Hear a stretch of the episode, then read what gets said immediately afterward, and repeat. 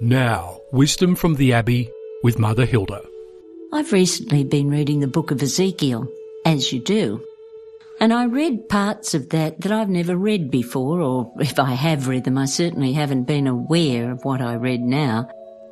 I noticed that the recurring line through several chapters was, was this, and they will know that I am God.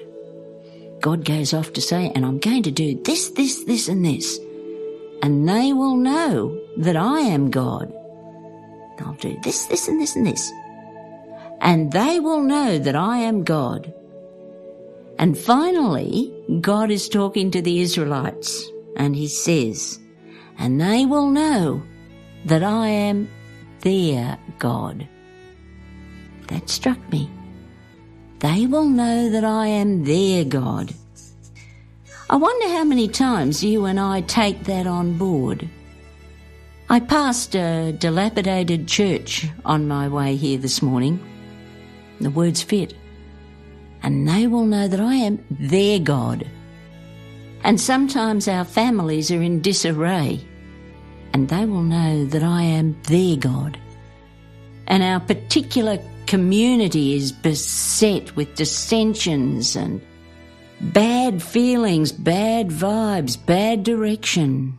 And God says, and they will know that I am their God. And if He is their God, if He is our God, then beautifully he's taken on all the characteristics, he's taken on all the identity of that particular group and that particular family.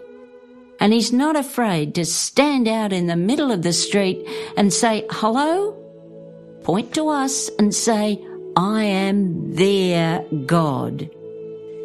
Perhaps this week is the week to claim him too, as he has already claimed us.